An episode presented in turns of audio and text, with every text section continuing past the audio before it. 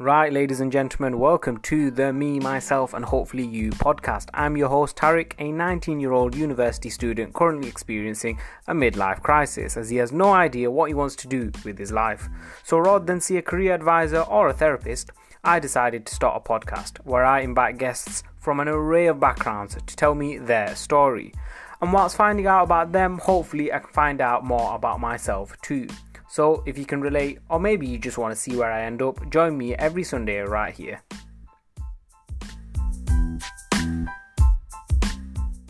Ladies and gentlemen, my guest at this, my guest, sorry, yes, it's plural. Get plural, plural. I feel like I'm speaking like I'm from London, considering I've been living in Reading for the vast majority of the last uh, six months. Plural. It's not plural, it's plural. Guests, yes, guests at this time uh, are two young lads learning to take on the giants of the food delivery service uh, with their new and recently released digital platform, Wutzu. Wutzu is looking to provide your groceries in under 90 minutes, specializing in world foods to provide delicious ingredients and meals for ethnic minorities so that they can cook up a recipe that reminds them of home or their cultural background. Wutzu's founders sit with me and discuss how they came up with the idea, the romantic way uh, that they met, the challenges of developing a startup in such a competitive market, including working two full time jobs at once to fund the idea, lessons they've learned along the way, and where they're off to next. Please welcome me in introducing the first ever Me, Myself, and Hopefully You podcast episode with two guests. That's a mouthful. Eva and Matthew. So, Matt and Hever, I want to just start off with um, some quick fire questions, just so um, the viewers and the listeners can get to know you a bit more. Um, I'll I'll ask you both the same question, and then yeah. Matt, you can start, and then Hever, you can carry on. Uh, Matt, uh, the first question I want to ask you is, what is the last thing on your camera roll? The last thing on my camera roll. Yeah. Oh, I'm gonna have to ask you to actually go on it and check as well, because I've had actually some... a good point. Okay, let me actually have a look. Okay. Better not be porn. See what I mean? It's oh. just carrying on, Hever. The, the dirty mind. You, you, I'm assuming right. the Kurdish people are dirty minded now. Very, yeah, so, very. So, I mean, in all fairness, most of it is Wutzu, but then the last one was just some QA testing that I've just done uh, with for an app. So, um, oh, okay. it's uh, some QA testing exactly for the app. Right now, all right. What about you, Hever? Now, and now, you're the one I'm expecting okay. Okay, I'm very concerned. Uh, I'm I'm praying to oh. God that I don't have anything here. One second. By the way, there is no proof that you have to provide. So please, if it is porn, don't tell us that it's porn. Just no, no, no. It's actually just a picture of a galaxy. But there, there were interesting things before that, but I will not what? share that. Of galaxy. Of a galaxy. Yeah. Like the phone. No, no, not like the car. Like an actual like stars sort of universe galaxy. Oh right. Okay. Yeah. Okay. All right. Okay. Fair enough. I mean, yeah. why do you have that? Uh, I'm fascinated by space. Well, me and Matthew both are. Oh, okay. Well, maybe we'll talk a bit about that and where that came from and why you're so fascinated. Because I think space is quite interesting, but I'm not like proper into it. I'm not like a physician into it or physics like person into it. Um, so my next quick fire question is: uh, If you ha- could only pick one role model in life, who would it be, Matt? Uh, right now, Elon. Okay. I saw on your Instagram that you went to some SpaceX thing as well, which was mm, quite interesting. Yeah. Um, do like it what, quite a bit. So why, why, why Elon Musk? Uh, he's just, you know, he's, he's incredible the way that sort of, you know, time he manages his time. He's, he's basically taken everything, uh, everything he had, and he, he went on a huge risk to, to sort of, create the, the, the, existing companies that he has nowadays. I mean, uh, you know, he, he had a, a, chance of losing both companies, and yet he still took the risk to invest into both of them. And now he's he's killing it really in the game. And he's just he's a great mind. If he doesn't know it, he's gonna learn it, and he just doesn't care. Um, you know, he'll learn anything, whatever it takes for him to understand what's happening. He'll he'll go out of his way to learn it, and that's what I, I'm fascinated about. So it's it's that it's that will to want to constantly learn and uh, go in the uncomfortable positions in life. Uh, I think that's really important. Have you uh, watched the uh, podcast with uh, Joe Rogan that you've done? Mm, yeah, I've not watched the recent one. I, uh, yeah, honestly though, like the first one was the best one when it, you know the, the one where he smoked the joint because yeah, I think yeah. there it was sort of the most sort of energetic time uh, for his company because I mean you know Tesla was going through a, a, rough patch and then you know sort of SpaceX was still somewhat going along but it didn't have the hype that it currently has right now so it was also quite interesting with just everything and uh, yeah yeah, so that, that one was I preferred a lot more to, to this current one because uh, this current one I think Joe Rogan was kind of uh, uh, I don't know he just didn't know what he was talking about uh, regarding uh, SpaceX and that was a bit annoying. Okay. all right, I mean you can't expect the man to know everything. He, he does have no, no, all, that is true as well. Um, yeah, yeah. Hiva, who would you say is your role model? So it's a bit of a weird one. But it'd be interesting if you know him, but Naval Ravikant. Naval is the um was he on the Joe Rogan podcast as well? On my he he has been on yeah. the Joe Rogan podcast. Yeah, yeah, yeah he's got like a. So is Naval. He's, he's on like on on getting rich and um how everyone can get rich or something like that. Sort of, yeah. So he he describes you know how to be successful in your life, not just about yeah. wealth. I think the way he goes deep into topics, uh, especially about wealth creation, mm. you know, the fact he, he mentioned things like, you know, the three things you need to, to be quite successful in your in your career is to have specific knowledge, leverage and capital, which I think it's a lot more it's a lot more truthful than these guys going around these you know gurus saying this is how you can make money or this is how you can build a profitable business. And he also talks a lot about how you know when it comes to, to doing startups, it's a you're not exactly a laborer, you're more of an athlete, right? So you do sprints, you look at what you did in that sprint, and afterwards you see if you've done good progress or not. And if you've made good progress, then you repeat that and reiterate. Um, and that's generally how progress in startups is made. It's not it's not a consistent effort really. It's kind of like these drives where you mm. review how you've done things because it's a it's an intellectual field. It's not really a a, a laboring field. It's it's uh, and that's why these, smart, these companies exactly precisely. I mean, I, yeah. I, oh, Matt was a bit. Mm. Mm. no, that? I mean, I mean, in a sense, like, yeah, work smart, you know, but it it also goes and you have to also put in the hours in a sense. So yeah, you can work smart. Oh, yeah, yeah, can, yeah. It can save a hell of a lot of time, but at the same time, you know, if you don't put enough time into it, as smart as you work, it's not going to bring, uh, you know, the results that you expect uh, when you when you're trying to hit milestones that are you know uh, weekly milestones. You really need to you need to put in these crazy hours to actually also achieve uh, sometimes the unachievable. So um, that's uh, something we I think we realized as well uh, soon enough, and uh, we've just been uh, yeah putting in these uh, long long hours. Yeah, we'll, and we'll definitely get into that as well about your sort of experiences and, and how you've had to work hard and how you've had to change the way you work as well. My final quick fire question to the both of you is um, if there was a house fire and everyone survived, but you could only protect or keep one item, what would the item be? Hmm. And it can't be your phone because your phone stays in your pocket 99% of the time. Hmm. Hmm, that's a good question, actually. Um, this is at home, you say, yes? Okay. Um,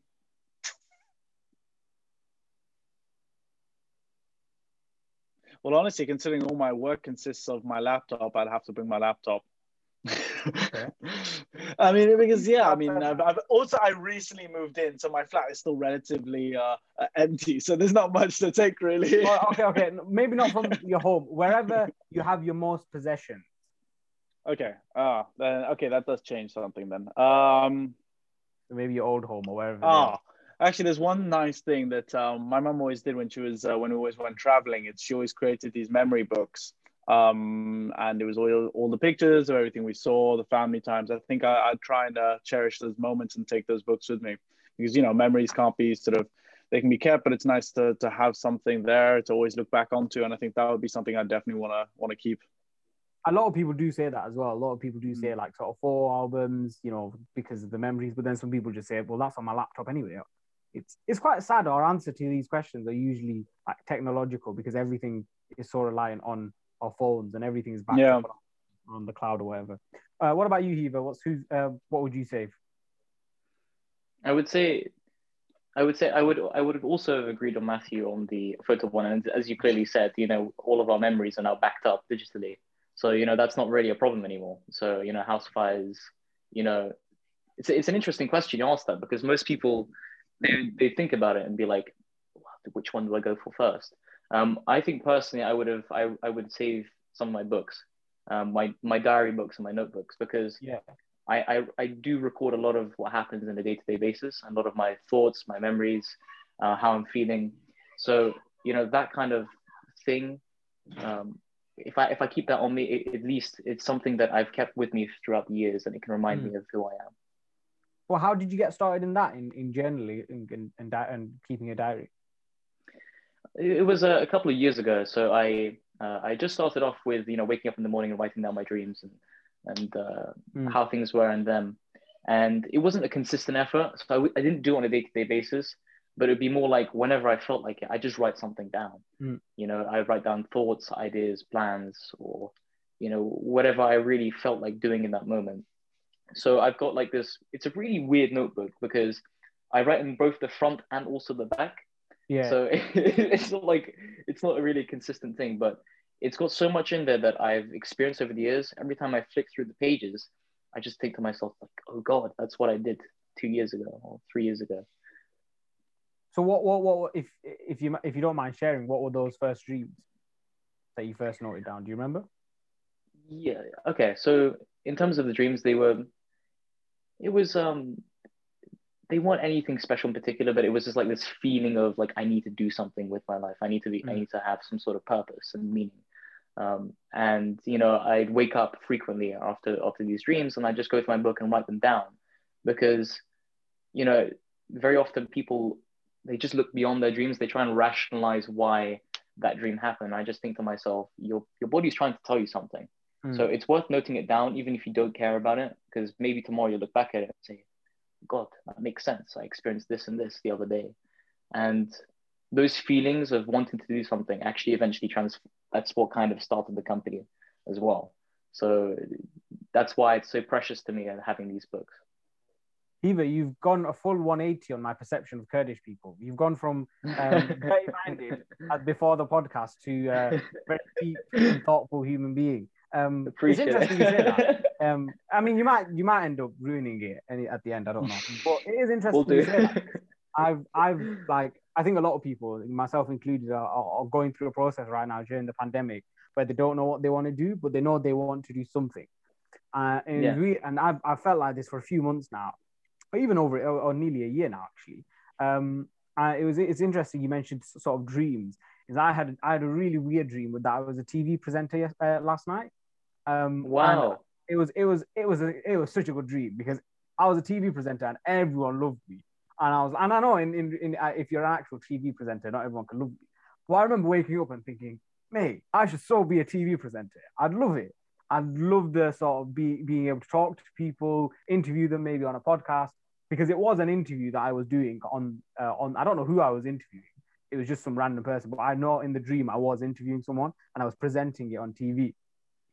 And it's interesting you say that because I, whilst I was at work today, I was like, maybe I should go into something like that. And I was thinking about how I could how how I could go into something like that. And I almost took inspiration from my own dream. And like you said, I, I listened to my body in a sense and to what the body was. So it is, it's yeah, it's it's it's quite interesting that you actually said that. Um, moving on from that, I would just want to hear more about sort of uh, your backgrounds. Now, um, Hiva, you're Kurdish. Matt, you were born, well, you grew up in in Africa, in Senegal, and in Kenya. Um, Hiva, I, I want to hear more about this your, your Kurdish background and what it was like for you growing up. Okay, so Tarek, I presume you're from you're of Asian descent, right? Yeah, yeah. yeah. Okay, so I think you very well know the kind of uh, traditional story of any you know sort of foreigner that lives yeah. not foreigner but like second generation immigrant or first generation immigrant that lives in the country. Now, although I look kind of pale, and I can blend in sort of. Um, my name isn't so obvious, uh, obviously you know stereotypically European in that yeah. sense. So uh, my parents moved here from you know the Kurdish region because they fled Saddam. So they were fleeing war and persecution and whatnot. So you know, we we came in here in such a better life, and I'm very thankful for the opportunities that I've had here because I would have never been able to start this company without the things I've had. But throughout my childhood, throughout you know growing up in, in those years, you know, I very quickly realized that you know there was a sense of like I just felt like there was this tension that I wasn't accepted. This is, wasn't really my place to be, and you know that kind of that kind of like pushed me into the little corner where I I just felt like, you know, this is it's sort of how can I describe it? There's you don't you don't feel like this place is home. You don't feel like the UK is your home. You don't feel like London is your home. And you know, very quickly I realized it, w- it wasn't just because of my ethnic background, but also because a lot. I also I also kind of thought a little bit differently to a lot of my peers. You know, I would prefer reading, for example, mm. as opposed to you know engaging other activities. I like to play chess, for example. So it was it was a very difficult childhood, but this sort of kind of developed me into the character I am today. So those experiences that I had, they essentially helped me form this persona of like I can really do anything I dream of because I don't fear like rejection. I don't fear uh, being hated because I've already experienced that. I know what it's like at the other side of, of mm. the wall. So now that I've built this sort of personality from from these experiences, it's actually helped me a lot with my startup. And part of the reason why we even started the company was because, you know, ethnic food is very difficult to find. And I really wanted people to experience the sense of, you know, we're not that different human beings in general. And our cultures kind of unite us. Food really unites people. And the fact you can order your groceries from an Asian shop, a Middle Eastern shop, an Eastern European shop on the platform and have it delivered same day, potentially with a recipe, it really helps people build a perspective of, you know, you know, people are really united by food. Yeah, I mean, I like that. And food is obviously great. I mean, I love, as you can probably tell, I mean, you can't tell from down here, but man's fat. So, like, I love food, obsessed with it. Um, and I, you know what? I really want to try like Kurdish food. What's like a, a Kurdish staple? Kurdish staple. Um, well, we there's there's loads of things. I mean, we have a lot of traditional Middle Eastern food. We have, uh, for example, dolma, which is like grape leaves, and you stuff like rice with them. Matthew's had some of this food, by the way, so he, he can actually comment on this. Um, Good. We have like rice with broad beans. Um, I would say one that we I, I, love personally is biryani, but that's also shared across all across yeah. Asia. Biryani is great. It's fantastic. Yeah, yeah. We have it all the time, so it's one of my favorite dishes. I have to say. that is the thing that would unite the world is biryani. Exactly. No one, no one can say they don't like it. If you don't like biryani, you don't. I don't know what to say to you. Exactly, but do you have it with raisins or without raisins? I would have it with raisins, but I don't have it with raisins. So I'm more than happy to have it with raisins. Okay. Okay. Because I like sweet things. So I have pineapple on pizza. Okay. But really, um, yeah.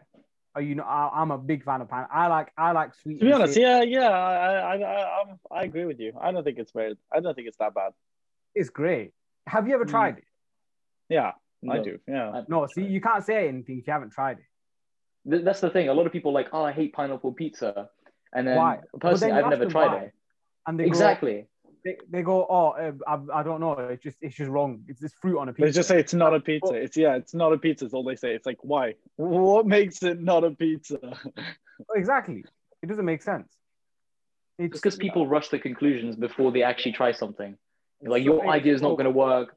That pizza was not going to work. It's it's a very similar thing, to be honest. The thing is, with, with pineapple, I know I keep talking about pineapple pizza now, but the pineapple that's actually on pizza doesn't taste like pineapple on its own. There's a different taste to that pineapple. It's like it's almost slightly cooked, and that mixed with the sort of tomato base and every and the cheese gives the pineapple a different flavor. People think people think the pineapple that the eating a pineapple on pizza is going to taste like just eating pineapple, and it's going to ruin the pizza. I think that's why why it happened. But it just adds this nice sweet element. Anyway, we'll just get on from pineapple on pizza. it's a controversial topic controversial topic I've ever actually mentioned on this podcast. Um, so Matt, um, just to sort of, I, I know he uh, sort of mentioned the uh, the startup a lot. Uh, what, you know, if I had to ask you to explain what the startup is, and Hiva did do that quite well there, what would you say it is? Yeah, it's a way to, to bring happiness to everyone. um, it's a way for us to bring everyone biryani. yeah, right? No, it's honestly it's it's a nice way to to help people, and I think one big part of what we're doing is also to help people and make everyone's lives easier. Because you know, you come back from you know everyone's working nowadays, everyone's stressed in these current periods of time, and if there's one thing that you know we can do to help it's to help offer a distribution center for example for groceries uh, which is exactly what we do especially for these local businesses that are suffering so drastically with this with these measures now that are currently being put onto them. Um, this is something that we know we can help. At the same time it can help us and it can help them.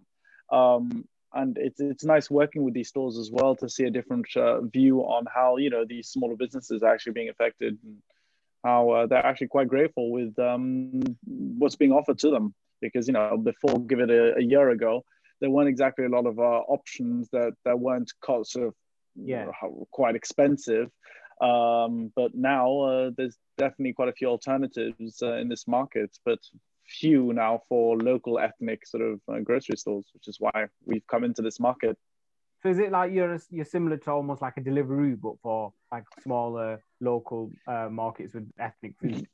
Yeah it's mainly ethnic. I mean, it's not even that they're small uh, because there's some really big ethnic stores. Okay. um, so it doesn't really matter about the size but it's more the key factor that they're ethnic. So they're different yeah. they're, they're special in their own way.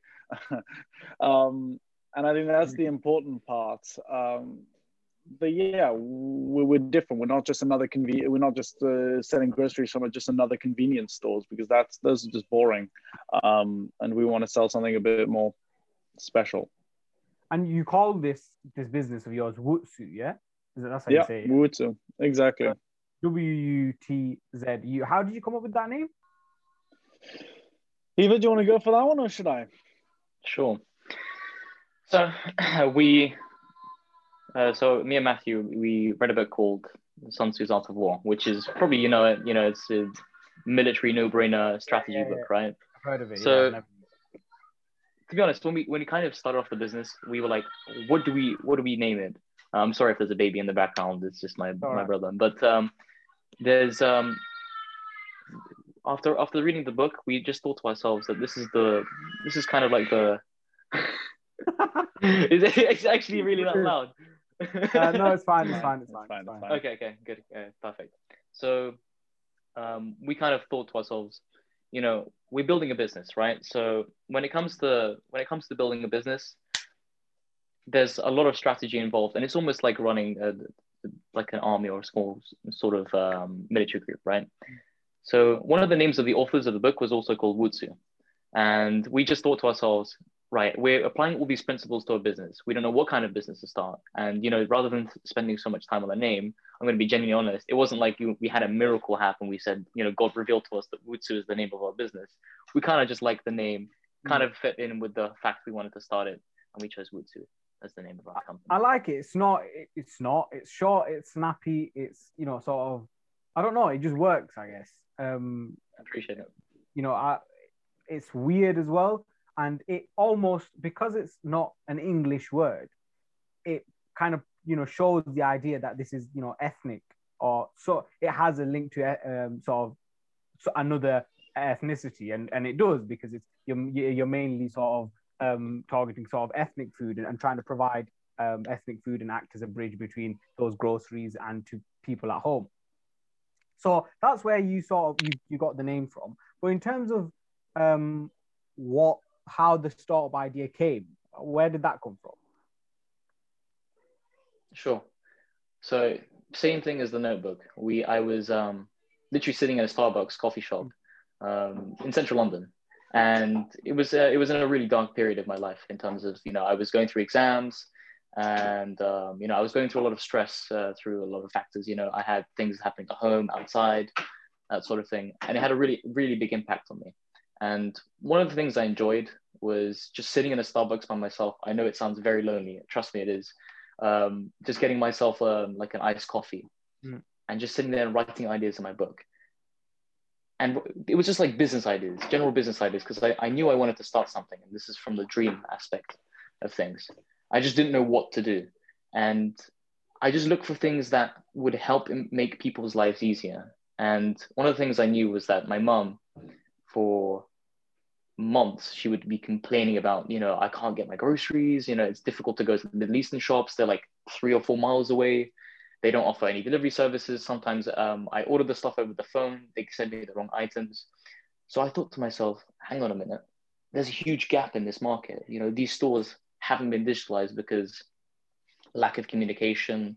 They don't really know like half the technology and half it, how it works. Some of these ethnic stores, you know, because they come from ethnic backgrounds Yeah, yeah. and they weren't educated in this country, you know how that, for example, may impact their knowledge and understanding of technology. Like my, for example, all the ethnic stores that I know of literally struggle with doing basic things using their phone. And it's because they just lack the understanding. No one's taught them how to use this stuff.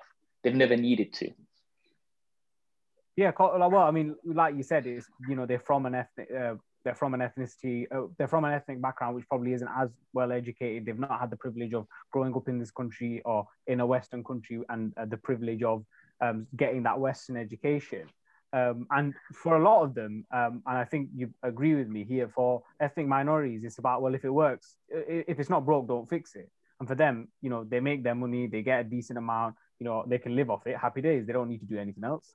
Um, like my dad's, my dad's the same when it comes to his takeaway, and, and he had education here, but he still got that sort of ethnic um, sort of route because he he he doesn't want to buy a card machine for the takeaway because he just goes, well, what's the point? They everyone pays by cash to me, so I don't really care. There's no point wasting money. And yeah, that's true, but you know, it can solve a lot of problems and issues and increase efficiency, but for him, it, it doesn't matter. Um, from there and from sort of now you've got the idea, uh, and I, I want to sort of slightly take a step back actually. How did you and uh, Matt, I'll ask you this question. How did you two uh, meet? Uh, yeah, so that that's that's a, an interesting The love at first sight. So, no, no, well, yeah, no, yeah. I mean, hmm. so what happened is, uh, I back then, what, seventeen? Yeah, seventeen, and I was just doing some freelance work, so design back then, just doing some design work, and um, I had reached out to one of my contacts, and normally offers me uh, or pings me if they, if he knows of someone that needs or a company that needs some work done. So in this case, he, he sort of sold me. Uh, he messaged me saying, "Hey, look, there's uh, there's someone that uh, I know uh, is interested, needs a designer for for the company." So I said, "Okay, yeah, sure, redirect me." So then he sent me the contact, but he saw he sort of sent me the wrong contact, and that wrong contact was Hiva. Whoa, Um, this is a it gets even romantic story, man. and it gets even weirder because I then just message Hiva saying, "Hey, uh, I've been redirected by this guy." First of all, Hiva didn't know him, and then, or basically didn't know him, and then he was like, uh, "We're not that company, or we're not any company at all." Um, but it's funny you mentioned that because I had this idea, and if you're interested, maybe you can jump aboard and and and we can do something out of it. So then he pitched it, and then uh, well, he sort of gave me a, a. Back then, it was very, very basic. It was very sort of just a big picture type Yeah. of idea, and um, he then told me, and then I said, okay, well, let me have an evening to sort of rest on it and think whether or not I want to, you know, dedicate that much time and go full out. Because if I decide to do something, I will quite literally go 200% in and just go for it. Um, and so the next morning, I, I sort of thought about it and then I called him up again and uh, yeah surely enough uh, I was interested and uh, we we started uh, this this project and it's now developed into something quite a bit more significant That's mental. That it was from a wrong number that you actually um Mm. think. And I'm fair play to you, Hiva. You could have literally just gone, yeah, nah, that's the wrong number, mate. Whatever. And I think especially at the time, uh, when you think of an idea, you sort of just want it for yourself. You're like, no, it's just me. It's just me. I want to do this. Um, but like to be like, oh, listen, I actually do need the help. To ask for help is quite a hard thing for to do for some people as well. Uh, For more, for a lot of people, definitely myself, uh, to ask for help is is is quite difficult. So the fact that you did it at such an early stage as well, um, I mean, props to you there. So um, from that, um, I just want to start. Now I want to see how you got into the business, how you got started, because I've had ideas before, and I'm quite frustrated at the fact that I never write them down when I should. And I bet one of these ideas, I bet there's so many ideas I've had, and it's one of the many reasons I started this podcast. One of the first reasons why was because I thought if I if I record myself, because it was a solo podcast at first, and it kind of still is, I guess. I mean, uh, we'll see how it goes. But the whole point was me to start talking in front of a camera, and maybe one day when I look back at it, I can go, "Oh my god, boom! I've got an idea," and maybe develop it from that. Because I never wrote them down, so I've had ideas, and I think everyone has had ideas, but we've never know. So many people don't move with that idea. So you've got the idea, Hiva. You've spoken to Matt. Matt, you're convinced. You're thinking, right, this is. I want to do this. I'm convinced by it. Actually, I, well, I want to ask you this: Why were you convinced by it, Matt? Why didn't you just think this guy's just some weird kid that? Um.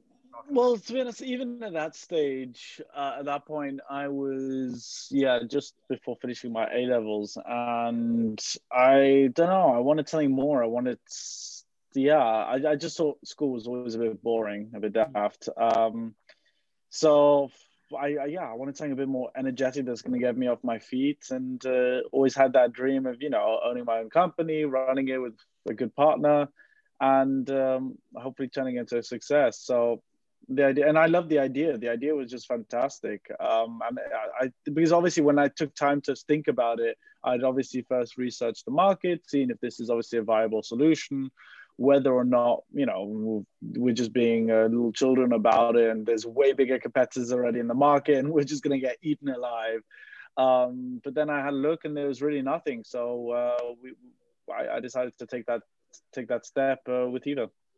So how do you actually research a market that hasn't that doesn't yet exist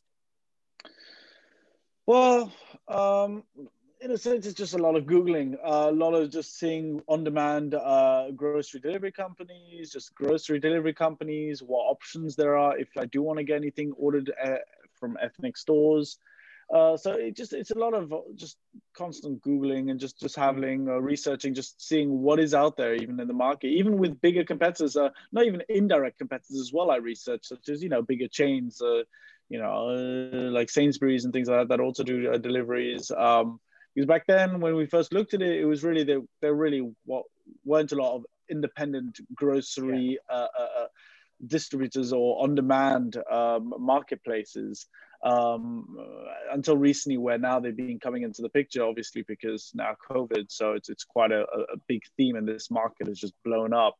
Um, and so yeah, so that's you how that's how really. Uh, yeah, no, definitely. That's definitely. But then obviously, you know, we didn't have a lot of capital, mm-hmm. so it, it, took a lot longer to get to where we are right now. Had we actually had capital back then, to then being able to uh, have developed and, and proceeded with things a lot faster. So it took us a long time because we had to find developers that w- because obviously we had, we had no money, so we had to find developers that were going to work for us based on a percentage of our company that didn't even exist yet. So we had to convince someone to work for us, even though we had nothing. So we had to somehow convince them that this was a great idea, which wasn't difficult because it was a great idea.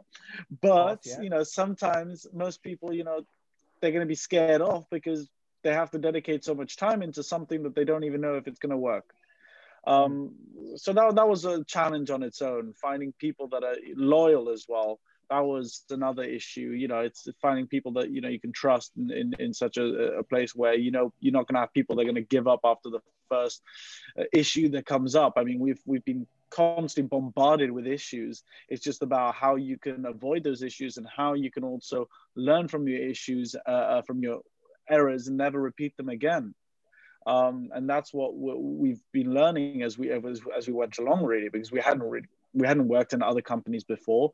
Okay, yeah. now uh, we have, and we do have more experience working for other companies. But when we initially started off, it was really bare bone. We just had that that little knowledge of business, mm. and we just started reading, researching, and, and learning more about wh- what it is to, to, to have a successful company and, and how one builds one. So is that how is that the first thing you sort of did try and find some supporters some people that were willing to give you the, some capital in order for a share of the business? No, no. Um, well, no, no. We, we we didn't look for any money. The important part was building something I mean, money wasn't really something that we were necessarily looking at because we knew we weren't going to initially get it.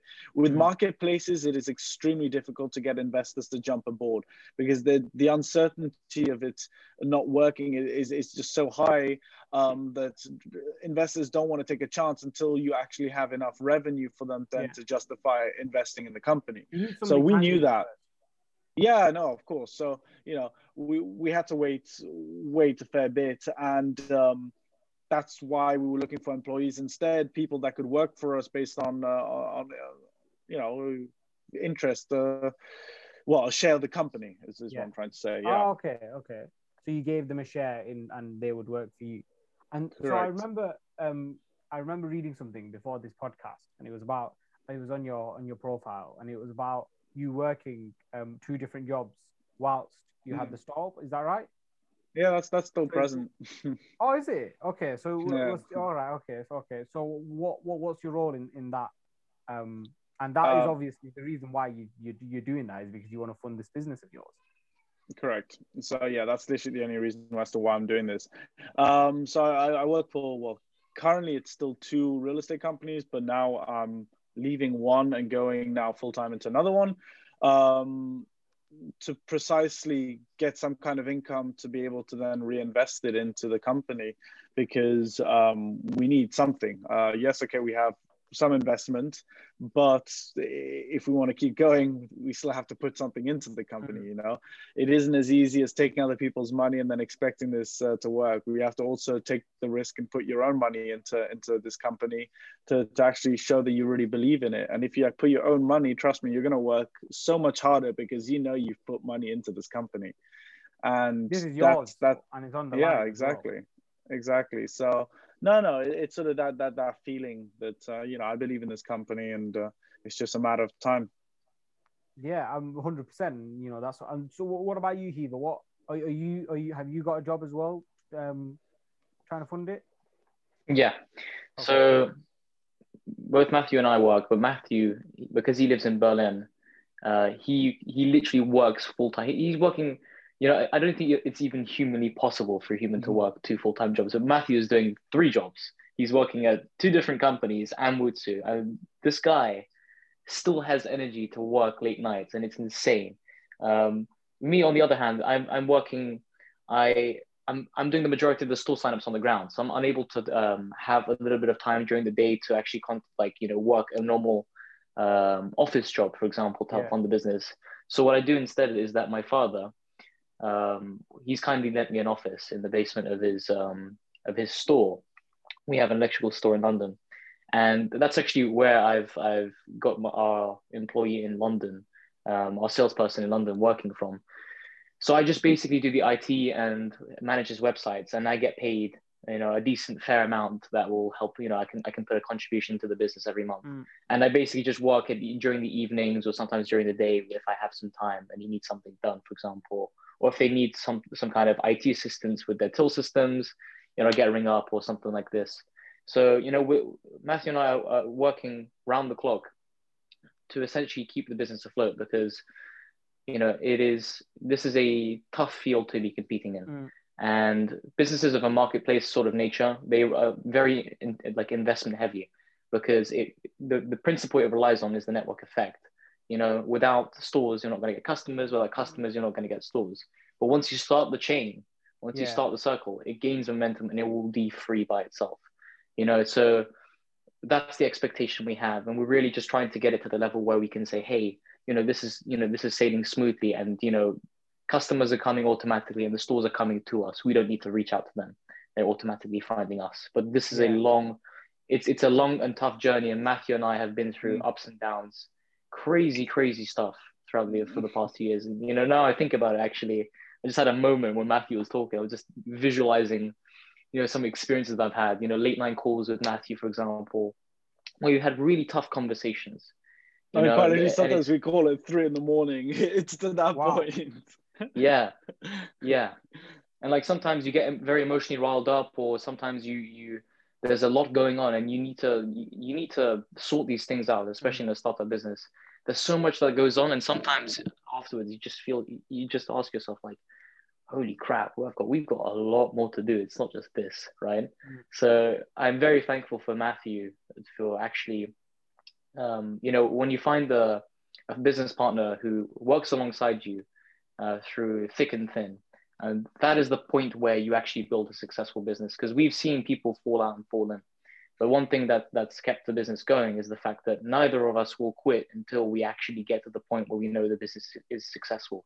Because we strongly believe in the idea and we see that there is traction with this with this field, and we've been making a, a huge ton of progress. Well, the facts speak for themselves as well in that sense because you know, you one, you've made some progress. Two, you're working hard to can to get that ball rolling essentially. Um, you know, Matthew's two jobs, you're working in the basement, you know, you you you're funding it yourself constantly um, in order to get it developed. It speaks for itself, you know, how hard you're actually working. But obviously, and we mentioned this earlier on about working hard and working smart, is is problems have occurred, and you said you just you've just said it, and you mentioned it earlier, Matt. Um, some very deep problems. What sort of issues have come along the way, and what issues that you didn't really expect?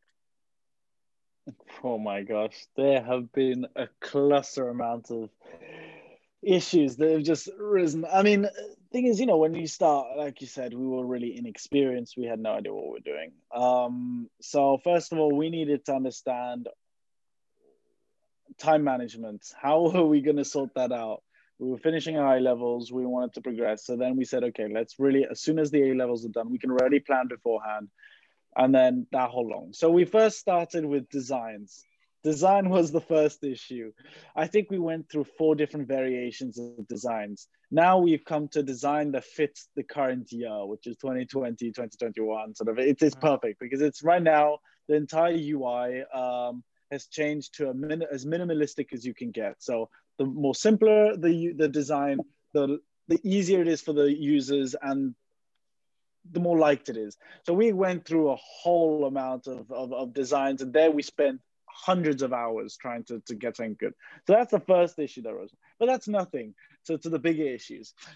Uh, I think uh, when we're talking about the biggest issue that really, uh, at the point where we thought, okay, this is it, the company's done and we, we, we're lost, was when um, we'd spent a fair bit on an app that we never ended up finishing uh, just because we decided this wasn't what we wanted to do. So we had allocated a budget for the app. Then, mm. uh, because we got told by our developer that there was no way of publishing a PWA, which is a progressive web app, on the App Store, which is why we wanted it to then develop an, a native app. So we spent quite a lot of money on developing the first steps of the app because our developer told us something that was clearly very wrong. Um, and then after he had told us that very wrong thing, soon after he then decided, okay, guys, I'm out. Have fun. Good luck. And that's it. We were quite literally lost. He gave us very little notice. He gave us about a week and a half to two weeks to actually organize and find another developer uh, that actually understood the code base, which, by the way, was also a huge mess because the developer was a good developer, but he was a mess. So uh, that made him a bad developer in a sense yeah. because he, he didn't know where anything was. The code was written rushed. It was just awful. When the new developers came in, which I fortunately found using a software to, to get all of these freelancers, I found these two fantastic Chinese developers, excellent, hardworking guys. Um, and I think it took them about three, three and a half weeks to fix up this shitty code base um, and and start understanding what each function does. It was a nightmare. I mean, I bet, we yeah. quite literally were banging our heads as to whether or not this was worth our time anymore. Um, and surely enough, we, we we passed through it, and now it's looking like it's clean. We have very minimal bugs now. We've ironed out all of these things, and we're, we're, we're quite happy. I think right now we're at a stage where um, I have to say we're, we're, we're quite happy with progress. Um, but I'm sure Hiva has some other points, that other issues that have risen. Before, before, you get onto that, Hiva, I just I, I want to take a step back there. So with the app, right? You mentioned that mm. you start the developer ended up doing one. That's what you said, right? Mm, did he? Yeah. Why did he? Because he, he, he just didn't believe in it. He, no, no. So he, he he got another job opportunity, and he was just like, uh, his idea was, I just want to make six figures, and then that's it. I'm out. Mm right? Oh, and he okay. just that that that was his only ambition. It wasn't even the fact that he believed in the idea. Was that clear from the it, beginning? Not really. Initially, I really thought that he was in it for because he hmm. believed in the idea. Until then, suddenly he mentioned it, and I was just like, "Wow, okay, that's a shock." Because you know, when you work so many hours with a person, you really you you you get along quite well. Yeah. Um, it can be, trust me, as tough as ever. I mean, we we've really had goes at each other. Um, but even then, you know, towards the end of the night, you knew you could say, you could get along uh, again, and you know you you you'd apologize or whatever if it, if it came to a point where it had to be done. Um, but yeah, no, he was just after the money, and that's just not how how it is uh, in a startup phase. You have to believe in the idea to to, to first yeah, yeah. get something. So no, he was out, um, and yeah. So have you got have you got an app ready now, or you're not going through with the app, or? Mm. So we have an app coming out pretty soon. Um, so that's gonna be coming out. I'd say like a week and a half. Oh wow! So it's close. Yeah. yeah. Coming up. It's interesting because I had a the the, the most recent um startup entrepreneur that I had on is the same, but they're they're a lot way more, uh, they're a lot further back. They're well, I guess they're they're not, but then they are. They're so they're um heading into I think she said Series A funding. So they're looking to get you know the money, and it's it's about uh, creating an app as well. It's a platform, um, a social media platform almost to get people more uh, interactive. And basically, the way it works is, is similar to Tinder, but it's you you basically you might put on it oh i want to go on a walk i want to go to the gym on sunday and then um everyone who are your friends they can see it where, where that you're going to the gym on sunday and then they can join you as well so or you might want to go for a walk on saturday and people will see that and they, you can join them or something like that. If you're so this you is only friends that can see it right? It isn't just yeah, anyone yeah. can see it. Yeah because then anyone, no. you'd have like perverts yeah exactly exactly. So this, okay this, okay there's friends that would see it yeah. So that was actually one of the things right. I talked about in the yeah it's called clicks. It was really interesting. I, am I'm, I'm really excited for this um for the uh, for the app to come out because um I mean I'm just really excited. But this isn't about clicks right now. This is about um, this is about I, I forgot the name of all of a sudden. Wutzu. Um, so, right, you've mentioned the problems there, Matt, but you also said that there's more. So, Hiva, tell me mm. more about some of these problems that you and were these problems that you sort of expected along the way either, as well? Because the developer one would have been a huge shock. You oh, yeah. like, I mean, I'm sure everyone expects some problems at the beginning of a startup. You go, oh yeah, we're gonna, we'll, we'll probably have this issue, we'll probably have that issue. Mm. Uh, in terms of problems that you didn't expect, what what what came across, Hiva? Problems that we did expect. Um, well, in terms of the actual platform itself, mm. you know, we we were expecting issues with you know people ordering things, and sometimes there'll be a bug on the website, for example, that you know sometimes an order may not go through to the right store, or there will be certain issues when someone tries to do something, and you know you get the wrong output. Um, they get taken to a different section of the website or app. Although so, payment doesn't work. yeah, or the payment system doesn't work. Yeah, exactly. So the issue, the, the thing is with especially with technology. I love startups, how Matt's just like shaking his head right there in the background. if I knew how to edit properly, I'd zoom into that of Matt just going like this, just looking away, be like, "Oh, what are we? What am I? Do- Why did I say yes to this guy? This is just stressing me out now." oh. That's the thing. It's like with a, with a technology startup, yes, you can expect to have issues, but mm. trust me, like some of the issues, it's either you expect it and, and miss it because it's like so expected, right? Mm. Which is very weird. Yeah. Um, or like it, it just happens, right? So we've had we've had issues on the site, for example, where someone's entering their postcode, uh, for example, and it would only show postcodes that had already been registered on our website. This is early days, like back in the beginning. We're like, yeah, holy shit! Like people couldn't enter their postcode properly into the site, and like you wow. go through and like whose fault was this who did this you start pointing fingers like okay i want to find out who did this why this happened and exactly where this problem came about and that's the nature of the startup world really it's um, mm. someone uh, i don't know who exactly mentioned this but they described it very well uh, running a startup is basically um, you know trying to save uh, an apartment block on fire but except you can you can only choose you can only choose which fires to burn out you can't choose to burn out the entire fire right? So you have to pick and choose yeah. which ones you let live and which ones you, you kind of let stay because that's how it is. You can't fix everything, it's impossible to. And people really take apps nowadays for granted. And um, that's one of the things me and Matthew didn't really know about until we kind of got into development of this. It's how much effort that's behind each button you press on an application. It's unbelievable. It's it's like sometimes we have, you know, we, we show the website to people and we say, can you give us some feedback on the site? And they just give us a list of shit. And me and Matthew, we just read through it. We're like, how the fuck are we gonna do this? It's gonna take like a year before we even get yeah. like two of these. Of course, you know. This is crazy. And Matthew can Yeah, tell you because he works in the development end. So yeah, so Yeah. yeah, oh, you, um, I, so do you know how to like code and all that sort of stuff? Ish. Um, not to the level that the Chinese developers are at.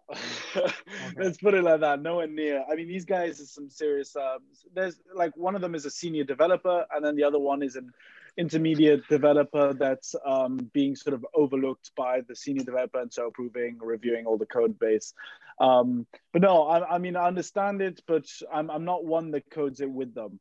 So, but I do have more. Uh, uh, we're he and myself are both rather techie in a sense that we understand it. Um, but then when it comes to sort of the whole development, no, no, we we we do uh, use our developers for that.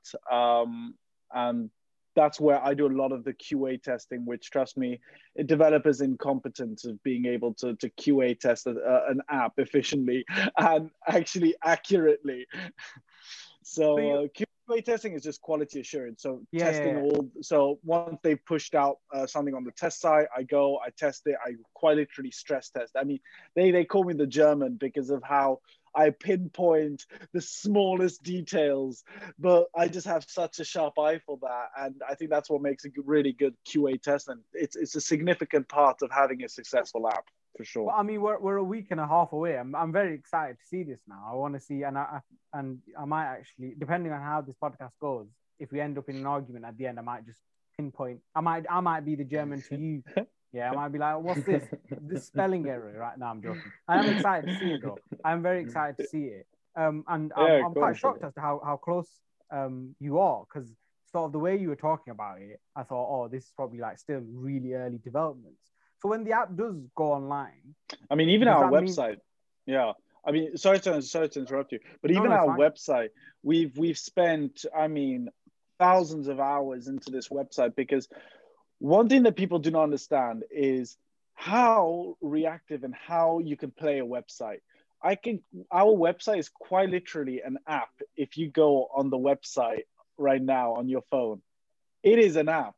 Um, and that is extremely, extremely difficult to do.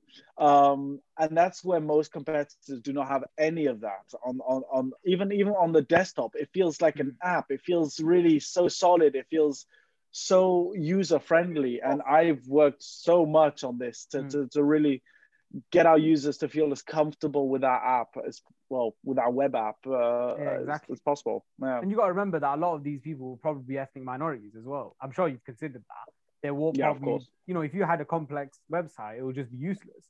It's got to be something that when they look at it, they go, "Oh, okay, so I order, all right, so I do that, and then there you go." Um, just to make it a bit easier. Which for you guys, you know, two people that are educated, and for myself as well, for us to do it, like we we we think like the most basic thing. Well, what is the most basic thing to us could be extremely complicated to them, Yeah. you know, and so you've got to take that into consideration.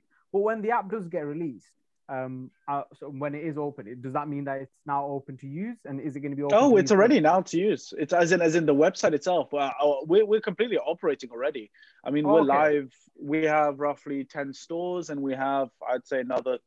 Uh, 15 10 in the pipeline yeah 10 15 in the pipeline currently being uh, digitized So is it is it exclusive to only one area?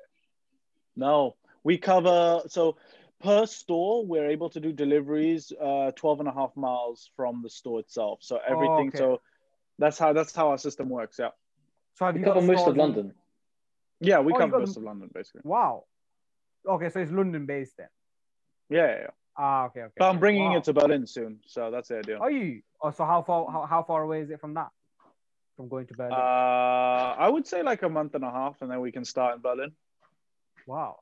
So you see now, I, I mean, I don't know if you guys can see it because I guess for you guys it's just, I think for you guys you, you're still seeing it as, oh, we're still so far away, we're still so far away. But for me, that's like, whoa, you're getting the ball rolling. And I don't know Mm. if anyone's told you that yet, but you are actually finally getting that ball rolling. Yeah? Because for you guys, it's going to be like, oh, we're a million miles away. Like, oh my God, we still haven't even done anything. Oh, Mm. we've created an app. Oh, what's that? We can only cover London. But for me, I'm listening to it because the way you're talking about it, I think you guys are doing a disservice to yourselves here. Because the way you were talking about it, I thought it was like at least a couple of months off from being released. And, you know, I thought, oh, it'll probably just be in like one little area. But the fact that you've already covered most of London, um, that's phenomenal. Um, I, I, I, I know we've um, I've started we've gone a lot longer than I expected. Um, and so I want to sort of uh, round it up here in terms of as a startup and having experience now in a startup that is finally starting to come into fruition. For someone that is thinking of starting up a startup, um, what sort of tips would you give to them? I know time management is a big thing mm. for you, Matt. Mm. Yeah, so I'll, I'll start. Um, yeah, so I think one key key aspect of this is, you know, as as you know, I, I'm working two jobs and then Wutzu included, so three. I would never be able to do this if I didn't plan my day a week ahead. Um, as in, I, I plan. Sorry, I plan my week a week ahead. So I know on what day I, I try to prioritize. So I give myself structures in the day. So I say, okay, between those hours, I'm going to check my emails. I'm going to respond to my emails. In that part of the day, I'm going to do work for this company. And then in that part of the day, I'm going to work for this company. Because if I just mix and max everything, I'm going to go insane and I will never be able to do things on time. People will start complaining. And that's just, it's a, it's a disaster. And that's where obviously time management is really, really important. Using software to help you, such as our Monday board or taking notes like Hiva does. Um, there's so many ways of doing it, but that's a crucial, crucial aspect if you really want to get things done and maintain deadlines and actually hit those deadlines on at good timing. Um, there's that, and then obviously um, just put in the hours.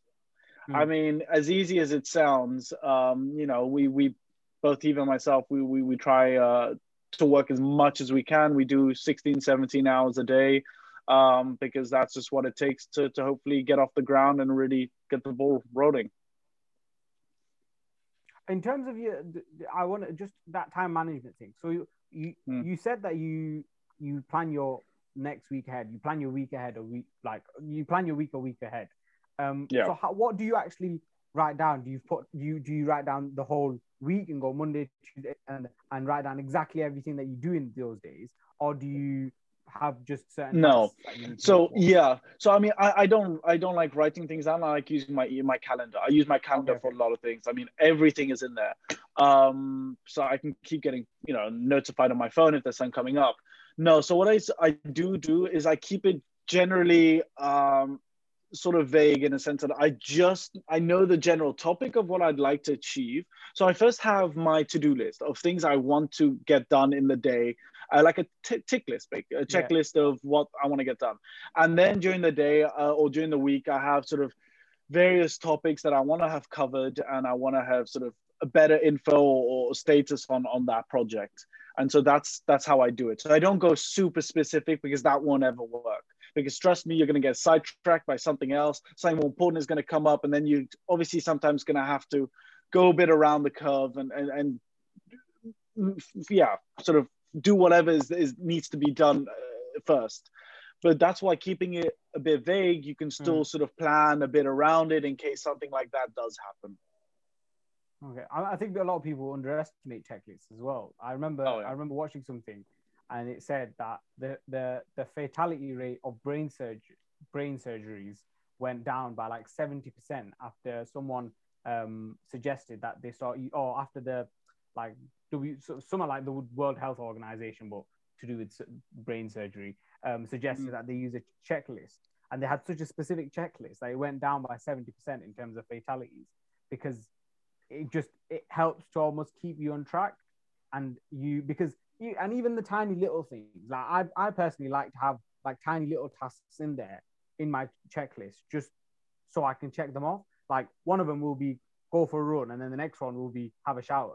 Obviously, I'm yeah. gonna have a shower, but to be able to. But it's satisfying also. Yeah, right. It's also exactly. satisfying. yeah, and it's getting that momentum rolling, and and I guess the yeah. whole theme of the podcast is you know about trying to get that ball rolling. Um, and once you get it rolling, you notice that you start doing more and more tasks because you have that first, almost that first high of ticking that, and it was such an easy one. You go, oh, I want the next one, and then I want the next one, etc., mm, etc. Et Hiva, what about you? What sort of tips would you give to someone that's that's starting a startup? I think the first thing is to continue just off what Matthew was saying. Uh, Matthew's been a great help in terms of um, trying to get like trying to help me in terms of my schedule and things because one thing that I used to do was when I and this is this is anyone can learn from this is that when you write something in your planner, don't write just like arbitrarily big goals like finish this or finish this. Break it down into tangible, small little bites that you can do. Uh, like like as you said, like with the shower, with with with running, when you break it down to small steps, that helps you to keep motivation going, mm. right? And very often, some days you won't get everything done. So try and rather than trying to put one big task there and saying, oh shit, I can't finish it, I'll do it tomorrow. If you break it down into three steps and then spread that over three days, that's much more achievable to, to somebody. So that's the first thing I'd say. And the second thing I'd say to anyone that's trying to think of doing a startup or who's in one, or actually it more applies to anyone that's thinking of starting a startup, is to actually have an honest conversation with yourself and be serious. Is it is it just an idea or do you want to start it? Because I, I think there's a there's a very big gap. It's not a thin a thin line between someone who's who's in a startup and someone who has an idea. It's a it's a huge gap yeah. because that jump that you take once you take that jump, like Matthew and I did, like when Matthew said yes to this company, you can't look back, right? It, it's a huge journey ahead of you. So if you're serious with yourself with an idea, you just need to start it. You just need to do that initial push. Look for look for the teammates that you need to help you build your business um, start looking for capital start looking for those things that you need to need to get. Because very often we have a society that praises people with having ideas as opposed to tangible projects. So the honest conversation with yourself and then writing down those tangible steps to keep that project going i think is the key to making a startup the initial phase at least. The rest will come naturally. And don't you can't really um when me when me and Matthew started this company, we had no idea where the fuck we were going for the first six months. Uh, I'll be I'll be serious. Like we kind of like yeah we know we should do this and this and that's that's fine. That's completely okay because that's how it is. You know you're never really gonna know until you kind of get into it. It's a startup. Startups are based around chaos, and you're kind of just finding your way through to the end. So I think honesty, getting your goals in check, tangible steps, and the third thing is, you know, um, being okay with the kind of like fall or the chaos that starts in, in a startup. Being okay with that fire almost in the building and understand and accepting that there is always going to be a fire in that building. You just got to choose. You got to be smart in which ones you choose to put out. Look, like me and Matthew, we there are so many issues with our application to this day that we kind of look at and we say, okay, is this really important? Is this going to be worth the money that we invest mm. into it? Because we have that yeah. conversation. We say, well, fuck it, we, we can't do this one. So it is, it's, it's literally like you're firefighting. Me and Matthew are constantly firefighting. We're saying, okay, we can tackle this. We can't do this because that's not important right now. You know, you have to be, as long as you have the focus, and for us, it's the revenue, it's building the business, it's getting those stores, then you'll be fine. Yeah. Brilliant. All right. Final question to the both of you. Five years' time, where is Wutzu?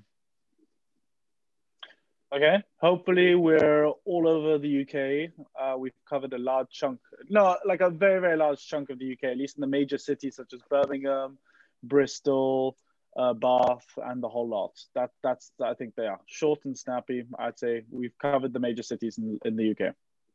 Would you say the same, Hiva? Would you say that's your sort of goal in five years' time? Expansion, more stores, finding more ways to be creative, and I would say the final thing is understanding what our customers' needs are and then adapting to them. 100%. Well, hopefully in five years' time, 17th of February 2026, I think, yeah, 2026, 20, 2026. That sounds so weird to say. Um, yeah. You can come back on this podcast because hopefully I'll still be going with this and we can do a five year review and it'll be great. I'm actually going to put it hopefully on, on TV for, for, five years, five years' time. But yeah, maybe this will be on TV. Who knows what the world will be like in five years' time. And that is it for today's episode of the Me, Myself, and Hopefully You podcast. If you enjoyed it, please do share us on your social medias, leave us a review on Apple Podcast, and follow us on Spotify or wherever you get your podcast so that you don't miss the next episode, which I promise, I promise on my heart, I cross my heart that it is going to be an episode not to be missed. Uh, it was definitely uh, one of my most proudest episodes to uh, create, and I can't wait to release it. And if you want a sneak peek, then make sure you head over to our Instagram page, MMHY Podcast, me, myself, and hopefully you podcast. Shortened it down because the other one was just too long. Um, but yeah, thank you very much for listening. Enjoy the rest of your week. Until next time.